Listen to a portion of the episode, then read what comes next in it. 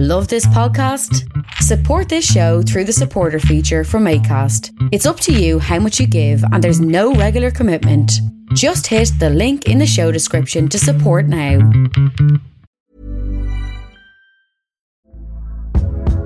Hey there, it's Michelle Norris. I'm host of a podcast called Your Mama's Kitchen. When I travel, I'm usually looking for a way to find a taste of home when I'm not at home. And one of the things I love to do when I am at home is entertain. And Airbnb allows me to do that. When I was in California recently, I rented a house that had a great kitchen. And when we were sitting around the table, we're all thinking, we're in someone else's house. Someone could be in all of our homes as well. If you have a home, but you're not always at home, you have an Airbnb. Your home might be worth more than you think. Find out how much at airbnb.com/slash host. Hey, it's Ryan Reynolds, and I'm here with Keith, co star of my upcoming film, If, only in theaters, May 17th. Do you want to tell people the big news? All right, I'll do it. Sign up now and you'll get unlimited for $15 a month in six months of Paramount Plus Essential Plan on us. Mintmobile.com slash switch. Upfront payment of $45 equivalent to $15 per month. Unlimited over 40 gigabytes per month. Face lower speeds. Videos at 480p. Active Mint customers by 531.24 get six months of Paramount Plus Essential Plan. Auto renews after six months. Offer ends May 31st, 2024. Separate Paramount Plus registration required. Terms and conditions apply if rated PG.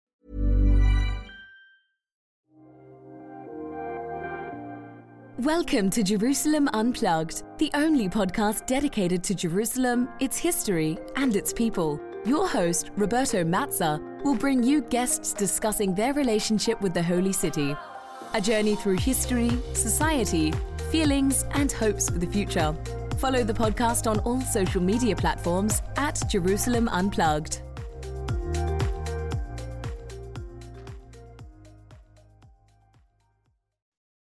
Welcome to Jerusalem Unplugged, the podcast dedicated to Jerusalem, its history, and its people. I'm your host, Roberto Mazza, and today my guest is uh, Dr. Gabriel Polley. Gabriel just completed his PhD at the University of Exeter in 2020, focusing on Palestine in travel, uh, I would say British travel literature. But more importantly, Gabriel is also the Dakkak Award winning uh, recipient uh, of a Jerusalem Quarterly with the article Jerusalem Through Evangelical Eyes 19th Century Western Encounters with Palestinian Christianity. Gabriel, welcome. Thank you very much for having me. So, the first question, and which I never change, it's Gabriel, what is your Jerusalem? In other words, what is your connection with the city? Um, well, uh, I just completed my PhD. I'd like to, to say, first of all, um, in Palestine studies at the University of Exeter, um, supervised by uh, Professor Ilan Pappé, who I'm sure many of your listeners will know of. Um, and uh, I mean, I did I did look at Jerusalem a great deal in my work, um, but of course, I have been uh, lucky enough to visit Jerusalem uh, several times it's uh, it's it's obviously a wonderful city. Um, it's uh, a place of great uh, suffering and uh, tragedy uh, in recent years, um, as well as uh, a very rich history and um, an endlessly fascinating subject for research.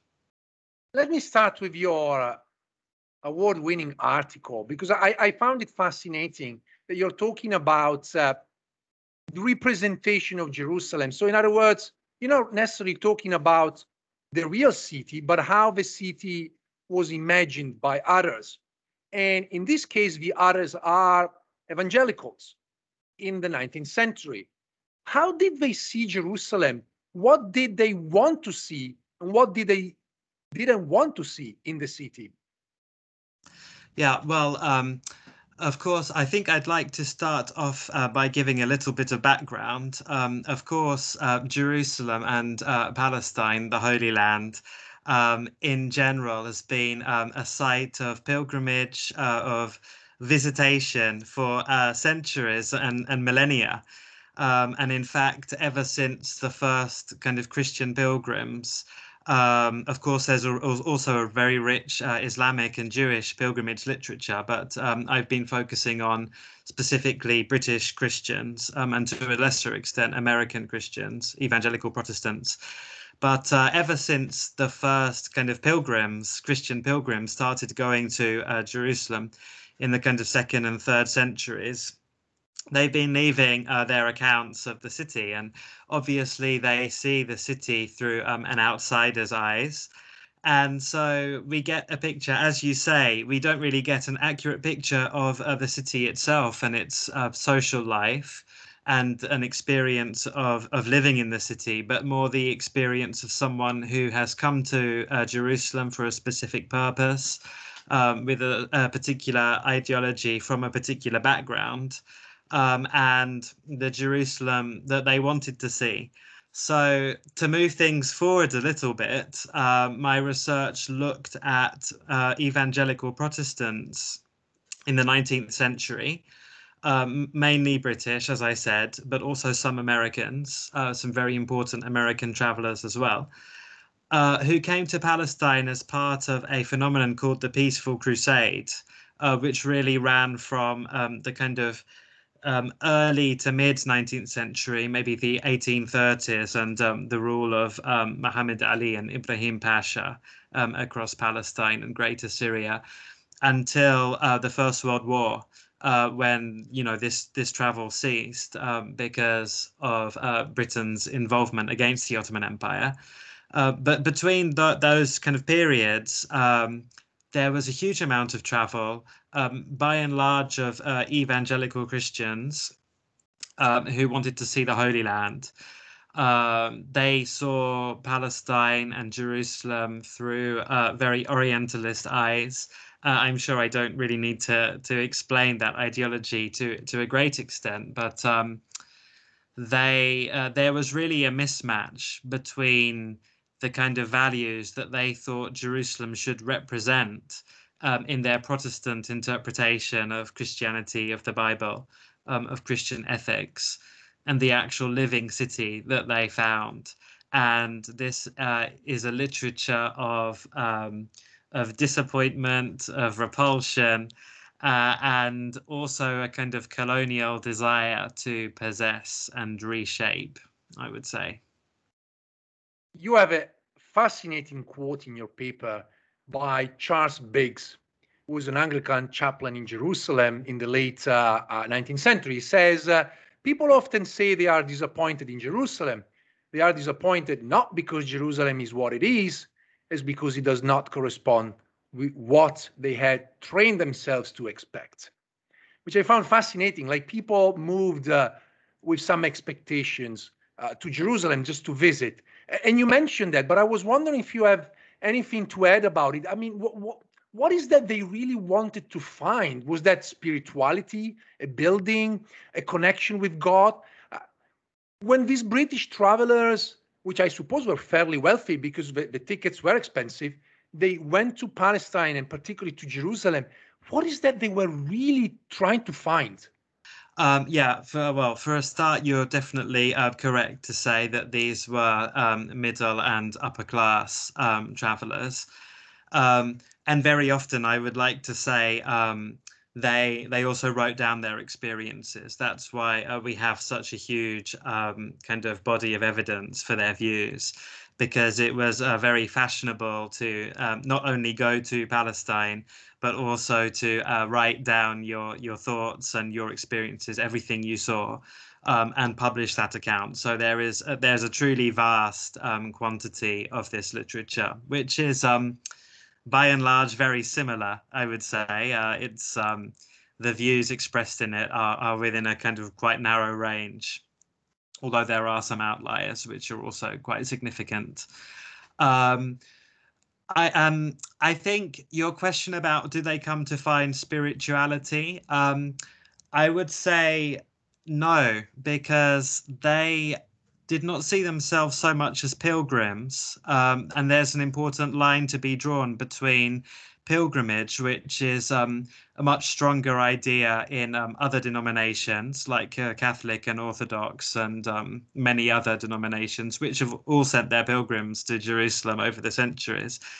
And this kind of idea that evangelicals had um, of going to kind of witness and observe um, and in a kind of mission to, I think, prove their um, interpretation of the, the scriptures um, against science, against um, Islam and uh, atheism and kind of Enlightenment values, but they were very much um, trying to go to Palestine with with a mission of proving uh, their interpretation of the scriptures.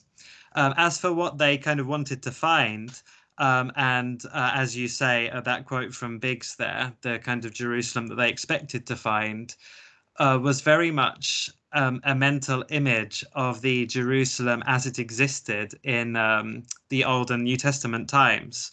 I mean, not even necessarily as it existed, because we don't know many things about how it was at that time. Um, it was their image that they had uh, derived from other texts of previous travelers um, sources such as uh, Josephus, the first uh, century um, Jewish historian of Jerusalem, the Bible itself, and popular prints and stained glass windows and hymns and kind of sermons, um, which were such a fundamental part of Protestant culture. They had an image of a very large city, a very well built city, um, basically on Western lines, on, on Western grounds. Um, and it was really not like the uh, the Palestinian city that they found, um, which has obviously been shaped by uh, deeply shaped by Islam, shaped by um, Orthodox and Catholic and other denominations of Christianity, um, and by um, the Jewish residents who also didn't look like the kind of Jews that uh, evangelicals wanted to find either in Palestine. So th- they found a city um, which was really, I mean, kind of like a normal Palestinian city, obviously with its uh, specific features, but um, you know, an, an Arab city uh, under Ottoman Islamic control, um, where people were living their ordinary daily lives. Um, and it was not this kind of New Testament era fantasy that they had and that they wanted to find and that they believed Jerusalem should be. This idea of how Jerusalem should be, because it's still a valid principle for many in the 21st century, particularly now across the pond, where American Christian Zionists still have this idea of what Jerusalem should look like. And despite the fact they travel in large numbers, they sometimes avoid to visit certain parts of the city in order to keep that image, which I, I found troubling, but also fascinating at the same time, because this is about the process of exclusion of actually what Jerusalem is. I have one question. I really want to move to talk about uh, how these, evang- these evangelicals saw certain aspects of the city, but I think it's important for the listeners to understand who are these people and how they actually related with Christianity in general, and particularly uh, with Christianity in Palestine. So, what what do they believe? Uh, I don't want to engage with you in a, in a, you know in a question about theology, but just to get a sense of what are their beliefs and particularly what is their relationship with local Christianity. Uh, okay, um, so I think I would just very briefly like to talk about uh, the kind of theology. Um, and go back to uh, the 17th century. Uh, I mean, obviously, these are the kind of early days of Protestantism, um, the 16th and, and, 17th century, when Protestantism really founded. Um, and then you have the Puritan period um, in the 17th century, when um, there was really a kind of, um, I mean, it's been called the Hebraic revival. Um, and that's a kind of obsession with the Old Testament in particular, the kind of morals and values of the Old Testament. Um, and also an obsession with the Jewish people. Again, um, not as the Jewish people actually were, but uh, ideas about the future of the Jewish people, uh, whether they would be converted to Christianity, whether they would uh, return en masse to Palestine and Jerusalem to create um, a new a new Palestine, which are um, obviously ideas that um, are still current among um, Christian Zionists, um, some evangelicals, uh, particularly in America. But these ideas started in in England with the um, the Puritan uh, kind of revolution in the 17th century, um, and then very much explode again in the uh, 19th century with the, the evangelical movement. I mean, a, a, a, great part of that was a kind of uh, supremacist attitude um, and a quite um, exclusionary uh, belief towards other other denominations. Um, this was all wrapped up with, um, you know, rivalry. So there, there's rivalry with uh, Catholic Europe, um, particularly France. There's uh, the British imperial rivalry with Russia as well, uh, which is obviously the, the kind of great Orthodox power in Europe. So Protestants were very particular about their own interpretation of Christianity, a very austere, um, kind of unesthetic, I would say. Um, plain and and they would characterize it as spiritual and they would characterize um, anything else like um, you know statues or icons or pilgrimage practices as being non-spiritual as, as being something kind of bodily um, and they, they would call it corrupt uh, you know corrupted christianity. They would see their own brand of christianity as the only true form of christianity that was acceptable. And some of these travelers uh, who I looked at were quite open in uh, saying that um, Orthodox, Catholic, Armenian, Ethiopian, uh, you know, they're, they're not real Christians. Uh, they are, you know, they're guilty of heathenism, you know, just as much as, uh, you know, any any other non-Christian group. So they were were very um, extreme in their interpretation of the religion. Um, they came with a kind of colonial mindset, I would say, of their own supremacy um, and their own a missionary mindset as well. Um, very, very particular in the, in the way that they approached Christianity. I'm fascinated by the ways in which uh, evangelicals look at uh, uh, other denominations, and in particular how that translates also in mm, actions and obviously writing and criticism.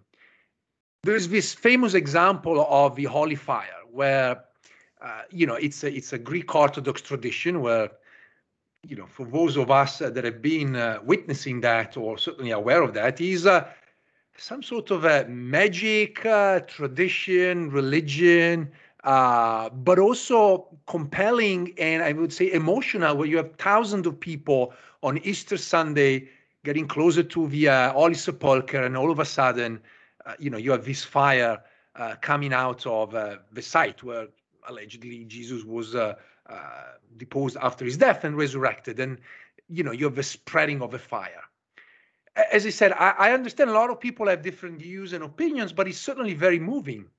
But the evangelicals, on the other hand, have a very different view about it, and they they don't like it. Uh, can you tell us about uh, how they reacted to all of the local customs, particularly the, the Holy Fire? Um, I would see I would see such uh, ceremonies as um, I mean the Holy Fire is for sure the most significant, um, but there are others, and um, also uh, Christian sites in Bethlehem, uh, in Nazareth, um, in in many other places around uh, Palestine, which um, are of great importance um, to uh, indigenous Palestinian Christians. Um, and also to uh, non-Protestant pilgrims, um, particularly in the 19th and uh, early 20th until the Russian Revolution uh, stopped stopped it. But uh, there were huge amounts of Russian Orthodox pilgrims who would come. Uh, and in fact, uh, I think of all the bodies of travelers to Palestine in the 19th century, the largest was uh, these Russian Orthodox pilgrims. They came in huge numbers, and they they um, were often viewed by these uh, the travelers, Protestant travelers, as like their kind of polar opposite. Everything they measured themselves against, everything they weren't, um, with this kind of um, the pilgrimage um, paradigm, as opposed to this kind of pseudo scientific, pseudo rational, um, actually kind of um, literalist biblical uh, interpretation that Protestants had but yeah, of course, obviously, um, the indigenous Palestinians as well. These are greatly important ceremonies and part of their identity um, and um, rituals that have been carried out for many centuries. Uh, and as you say, uh, it's a kind of miraculous. You know, whether you believe in the miracle or not, um, I would say is irrelevant because it's it's the importance it has as an identity for uh, local Christians in in the land of Jesus's birth. And Protestant travelers uh, would often uh, they would often be in Jerusalem at the time. Um, springtime was the most popular time for travel. Um, it was seen as having the best weather and the landscape was at its best at that time. So they would often be in Palestine at that time, be in Jerusalem at that time. Um, they would very frequently go to the Holy Sepulchre, the church, uh, to watch the ceremonies, but they would not engage. Um, they would go to often the upper galleries of the church where you can look down on, on the ceremony from above. Um, and they would uh, kind of sit there making their critical notes. Um, a very, uh, I think, probably the most famous representation of this is uh, the painting by William Holman Hunt um, of uh, the Church of the Holy Sepulchre at Easter time the pre-Raphaelite painter who um, went to Palestine many times, even uh, built himself a house um, in in Jerusalem. Um, and this painting just depicts total chaos, total anarchy. Um, there is no recognition of the spiritual values or the importance of the ceremony for those who who are participating in it it's just seen as um, a totally anarchic, oriental, I, I would say, um, to use the word that they themselves would have used, um, event. Uh, and they would have measured that against the Protestant church service, um, which was um, carried out in, uh, particularly in Christchurch, Jerusalem, which is the first Protestant church in um, Jerusalem, and in fact, in the whole of the Eastern Mediterranean, uh, which was established um, under Muhammad Ali's rule first, and then fi- finally finished in the late 1840s, the building of it. Uh, and again, it would be a very austere, simple, plain service, um, as opposed to um, the quite elaborate and colourful um, and joyful rituals of, of Easter um, in the amongst the Orthodox, the Catholic, and all the other denominations.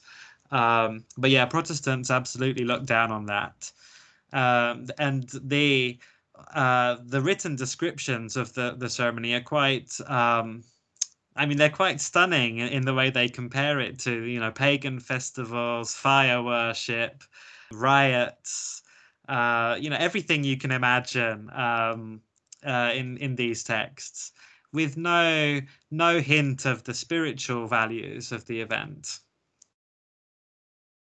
Which leads me to ask you a question. You, you, you really use a very strong expression here, saying that evangelicals did not recognize the spiritual value of essentially the Greek Orthodox, but we can say also the Catholics, of the Ethiopians, all of the yeah. more traditional Christian denominations. What about the people? How did they relate uh, to uh, local Palestinians, whether Jerusalemites or even, you know, in the villages, Bethlehem, Nazareth, and uh, so forth? Mm. When you're ready to pop the question, the last thing you want to do is second guess the ring. At BlueNile.com, you can design a one-of-a-kind ring with the ease and convenience of shopping online. Choose your diamond and setting. When you find the one, you'll get it delivered right to your door. Go to Bluenile.com and use promo code LISTEN to get $50 off your purchase of $500 or more. That's code LISTEN at Bluenile.com for $50 off your purchase.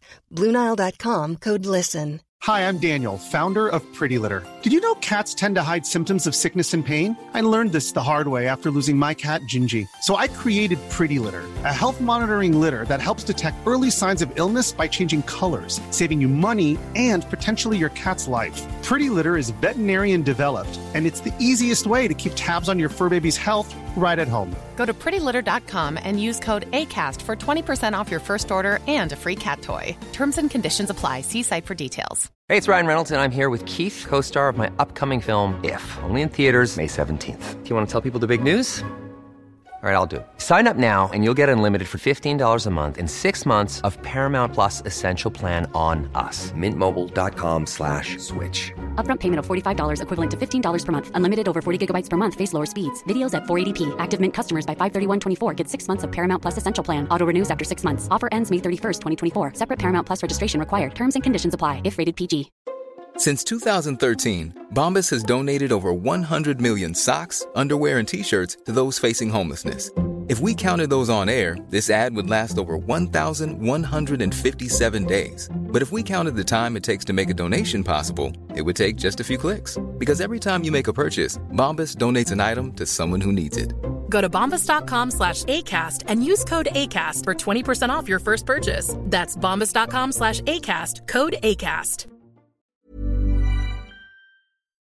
Um, wow, that's. Uh, I mean, I th- I would say that there were definitely a range of um, uh, of of reactions and um, opinions.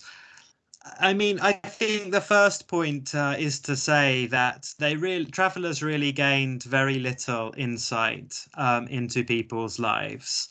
Uh, most travelers would uh, turn up at, in Jerusalem they might uh, stay in towards the later 19th century there were hotels in jerusalem so that you know they might stay in, in a hotel. Um, earlier on in the century uh, they might stay with missionaries uh, in in missionary houses.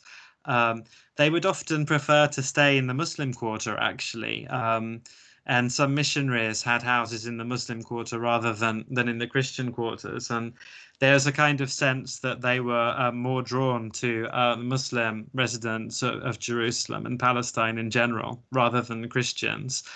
Um, but yeah, they, they would gain very little insight into um, most people's lives. Uh, they would travel through the landscape, uh, stopping an hour or two at a village, and, and often the people of the villages were very uh, hospitable and welcoming. And there's many accounts of um, Palestinians sharing their food and water, or, or even offering travelers to stay in their own homes. You know, quite touching um, details. Um, but most of the travelers came with a very Orientalist mindset, and um, they didn't really recognize their uh, humanity in people, let alone uh, Christianity amongst Christians. They didn't recognize a full humanity um, in the Palestinians that they encountered um, of any of any faith.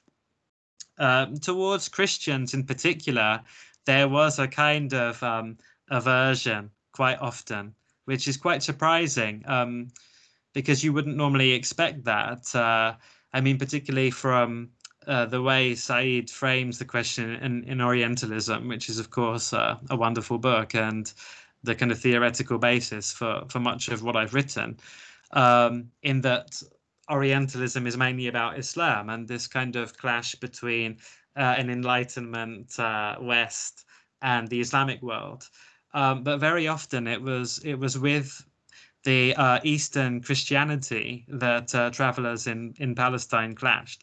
I think because they still viewed and imagined Palestine as the Christian Holy Land and that's what they wanted it to be. And when they found that Christianity itself in the Holy Land, indigenous Christianity, was so far from the kind of beliefs that they themselves had, it was shocking and disturbing for them. We are going to take a short break. Thank you for listening. And remember to join our Facebook page, Twitter, and Instagram account. If you have a story about Jerusalem that you want to share, or someone that you want me to interview, please get in touch. Enjoy the rest of the show. I want to ask you something about the legacy of, of this uh, way of thinking, because I had the impression that uh, eventually Christian Palestinians, but also Palestinian Christianity, regardless of a denomination, somehow has suffered uh, throughout the last century or so because of this kind of vision. I mean, I, I noticed that uh, essentially Pal- Palestinian Christianity has changed um, and has become also very defensive in a way. And so I was wondering your view about uh, the long-term legacy of this evangelical thinking over uh, Palestinian Christians, but also in general uh, about you know um, sort of Christianity in Palestine. Yeah, um, I think it definitely carries over into um, the British Mandate period um, and then subsequently, because um, towards the end of the 19th century, um, some travelers, I mean, British travelers, they really expected um, that uh, Britain would eventually occupy Palestine. Um, you know, even decades before uh, 1917 and and the First World War and and all of that and the collapse of the Ottoman Empire, uh, it was expected um, amongst travelers that uh, you know Palestine would one day fall under British control um, and also that Britain would um, help the the Jew what they called the Jewish restoration, um, what they saw as the return of the Jewish people to Palestine. So these were uh, um, ideas that were very extremely common throughout the 19th century. But towards the end of end of the Ottoman rule, there was um, a kind of awareness of the uh, particularly the education systems. Um, and the fact that uh, Palestinian Christians at that time um, were beginning to form a kind of intelligentsia class um, in Palestine. And obviously, uh, there were Muslims um, who were also part of that class. Um, but particularly through the education in schools that were uh, under French control or under Russian control, um, and of these uh, rival powers and these rival churches to uh, the Anglican Church that Palestinian Christians were becoming to become quite quite powerful as a community. Um, I think, and the potential to uh, form a, a, quite powerful community, which is what happened during the Mandate period, and many prominent uh, nationalist leaders. Um, and even subsequently, uh, particularly on the political left in Palestine, um, some of the most prominent figures have been uh, Palestinian Christians you know, and partly as a result of this legacy of, of education and um, a kind of slightly privileged position that Palestinian Christians had to begin with. So there was this aversion, um, a suspicion of uh, Christians from uh, the British authorities. Um, and they didn't give uh, Palestinian Christians representation in the way that they gave uh, the Muslim community during the mandate period. So I, I really think that uh, Palestinian Christians didn't really fit in their conception of of what Palestine was because they didn't recognize that form of Christianity. Um, they viewed um, Arabs and uh, Muslims as, as synonymous um, and counterposed those against the Jews who who were to form the kind of European um, educated and uh, ruling sector of society under that um, Zionist outlook that those officials had, and Christians didn't really fit in that into that um, that mind frame. So during the 19th century, there was a creeping suspicion of Palestinian Christians that really uh, expanded during the Mandate period. I would say. I want to ask you something about your general work and contextualizing with the work of others, uh, Eitan Bar-Yosef, Lorenzo Kamel, uh, tangentially also Issam Nassar about photography. Mm. All of your works uh, focus on this idea of British representation of Palestine and of Jerusalem. The two are together, but also uh, I noticed that there are people working specifically on, on Palestine, but also evangelicals who are mainly focusing on the city of Jerusalem, the site of uh, where Jesus lived and died, and obviously, you know, making it the very focus of their work and attention. Why Britain? I mean, I know France, I know Germany, Spain, and to an extent other countries had an interest in the Holy Land, had an interest in Jerusalem. But why Britain? Why Britain became so attached to the Holy Land? I think it it goes back to um, as I mentioned earlier um, with that uh, the kind of Protestant um, the Protestant the element in it of that kind of uh, Hebraic um, obsession, um, obsession with uh, the Jewish people, obsession with biblical prophecy, uh, which did not exist in the same way amongst um, the denominations of, of other powers. Um, I mean, for example, um, with the, the kind of system of consular protection that existed in Palestine in the 19th century, uh, France assumed control over Catholic Christians. Russia assumed control over Orthodox Christians. There was not a Protestant community that uh, Britain could, uh, or the, I mean, an extremely small one made up of, of a few converts. Um, which you know amounted to kind of a few hundred people um, rather than a, than a sizable community. Um, so they really um, kind of devoted their efforts to uh, the Jewish population in Palestine that gave them a standpoint and, and a kind of belief about the future of Palestine and what Britain's role would be when that uh, forecasted occupation actually occurred, uh, which which put it aside from the other powers. Of course, there was um, there was an imperial struggle over Palestine uh, and and a belief amongst all the powers that uh, they would carve up um, the Eastern Mediterranean region, as happened in the Sykes-Picot Agreement eventually. Um, but it was Britain's uh, belief about the Jewish restoration and the fact that it would be Protestant Britain that would lead the Jews to Palestine, to uh, that, that put it um, at the forefront. Um, and I, I think for the same reasons, really, um, we've seen American evangelicals far, far overtake Britain um, in this kind of ideology, and we associate these views with uh, uh, evangelicals in America because those are the very same ideas that were imported through uh, the settler colonization of America back in the 17th century. Um, it really comes from the British source it really comes from the British source. And uh, I do also I discuss in uh, in the paper as well um, Edward Robinson, who uh, is a very very important figure for um, attracting Protestant attentions to uh, Palestine after he visited for the first time in 1838. Um, so it was um, Americans uh, and British, but uh, British travelers certainly led the way in this idea about Palestine's colonization.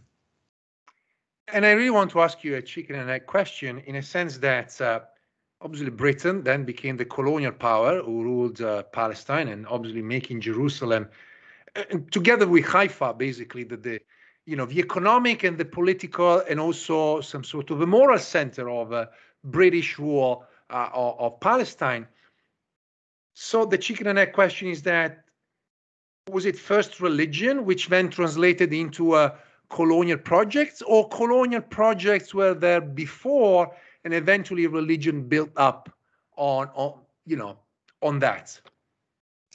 I would say that there was definitely a change, um, and uh, there was a shift from one to the other. Uh, I think uh, in the first um, roughly, uh, let's say, four decades, um, of the 19th century, there was uh, th- this belief in, in the return of the Jewish people to Palestine and their conversion to Christianity.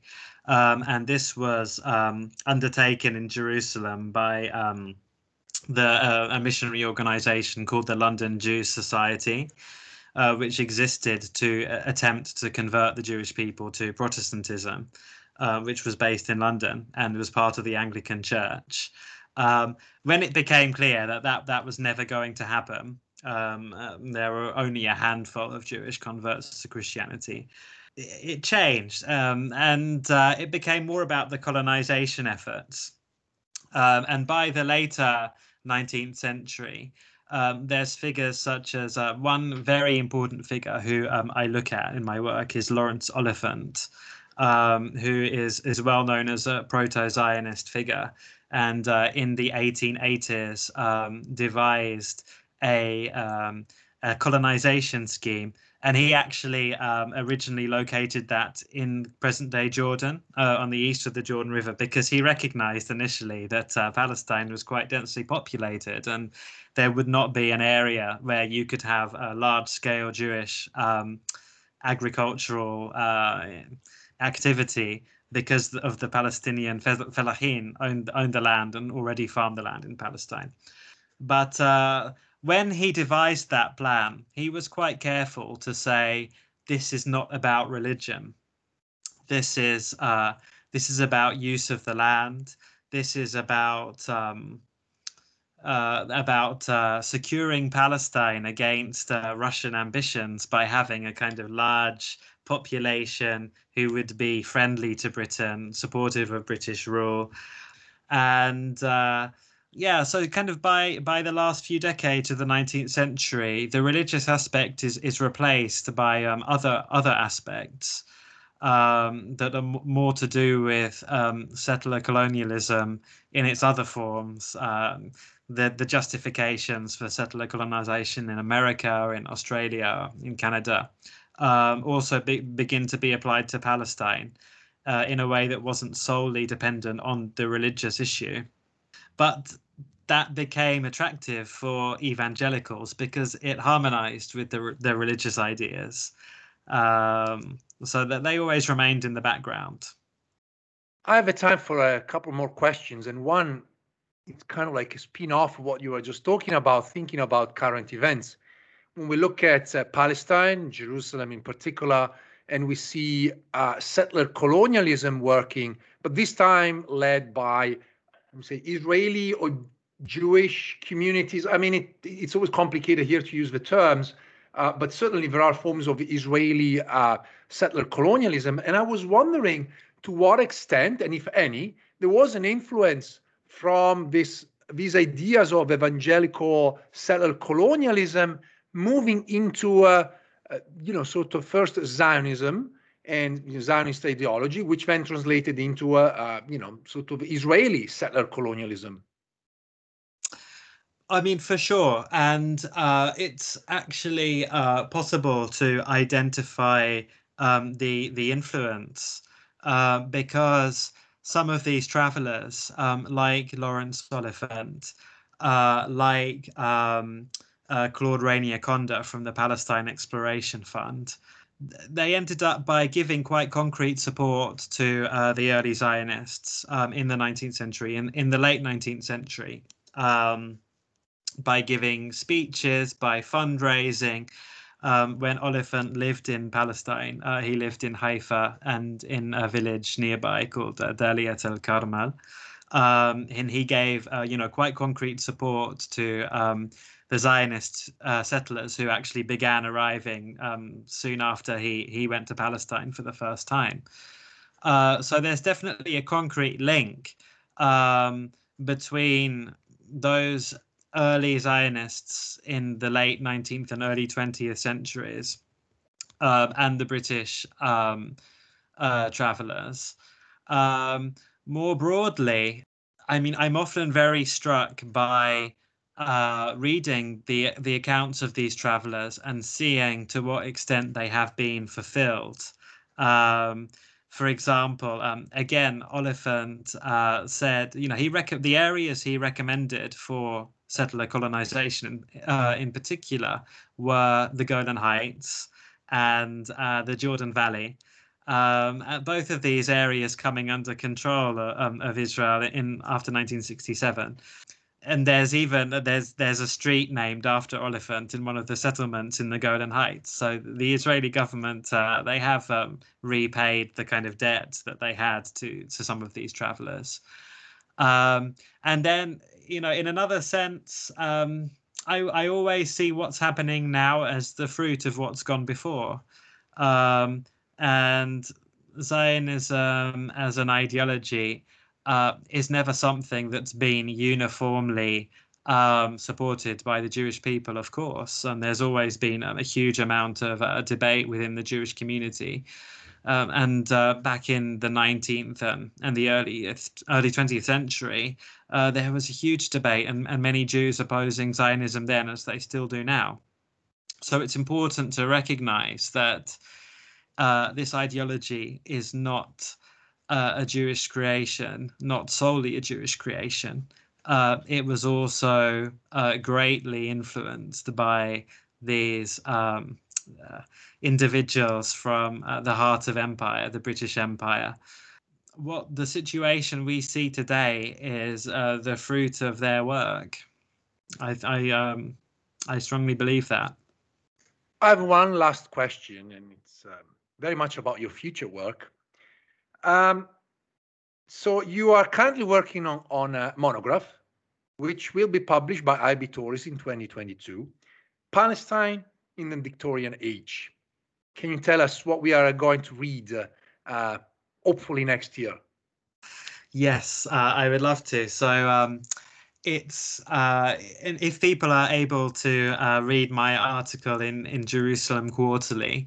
Um, then uh, they'll find and, and they enjoy it they'll find much to enjoy in my book um, i hope. And um, a lot of what we've been talking about will will feature in there. But there's also some uh, you know some further details. Um, I, I do some uh, more research um, about uh, a, a, farm in Jerusalem called Kerem Avraham, which was um, established by the consul, uh, the British consul James Finn, um, it's now it's a neighborhood in West Jerusalem now called Kerem Avraham, but uh, it was originally a settler colonial farm um, for Jews established by the, the British consul. Um, I look at the Samaritan community uh, in Nablus and how travelers related to them. Um, and just uh, uh, many more issues uh, from this period. Um, and I've tried to uh, pick some topics which are just uh, unknown and uh, issues that i have never read about in, in research and uh, kind of things that I stumbled across. Also, from looking through old newspapers and uh, journals and all sorts of uh, source material, as well as these travel books, uh, there's this huge, un- relatively untapped um, font of Orientalist writing on Palestine and as I say, most of it is is quite similar, and uh, you obviously have to be very careful of it. Uh, you you can't use it as a primary source material for understanding Palestine's social history at the time, but uh, it does give a fascinating window into into the relationships between the West and and Palestine, the Palestinian people at this time. So please uh, read my article if you can, and uh, if you enjoy it, then my book will um, will hopefully be uh, satisfying. This was uh, Gabriel Polley, recently graduating from the University of Exeter with a PhD under the supervision of Ilan Pappé, and more importantly, the uh, award winner of a Dakkak award-winning essay by the Jerusalem Quarterly with an article "Jerusalem Through Evangelical Eyes." 19th century Western encounters with Palestinian Christianity. And as we just heard, uh, working on a monograph, which we'll all enjoy next year. Gabriel, thank you so much. Thank you. Thank you for listening to Jerusalem Unplugged. This podcast is currently commercial free. There are no ads. The only possibility to stay this way is for you to please let your friends, your family, and others who may be interested in listening to Jerusalem Unplugged know about this podcast. Let's increase the audience and let's keep the podcast commercial. Thank you for listening. Until the next one.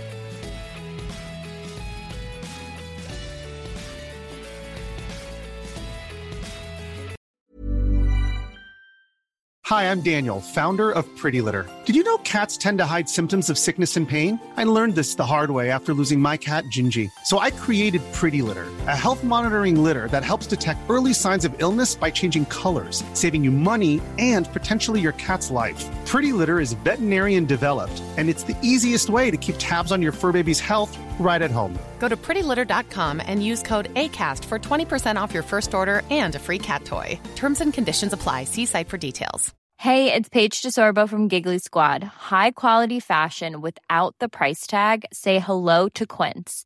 I'm snagging high-end essentials like cozy cashmere sweaters, sleek leather jackets, fine jewelry, and so much more. With Quince being 50 to 80% less than similar brands.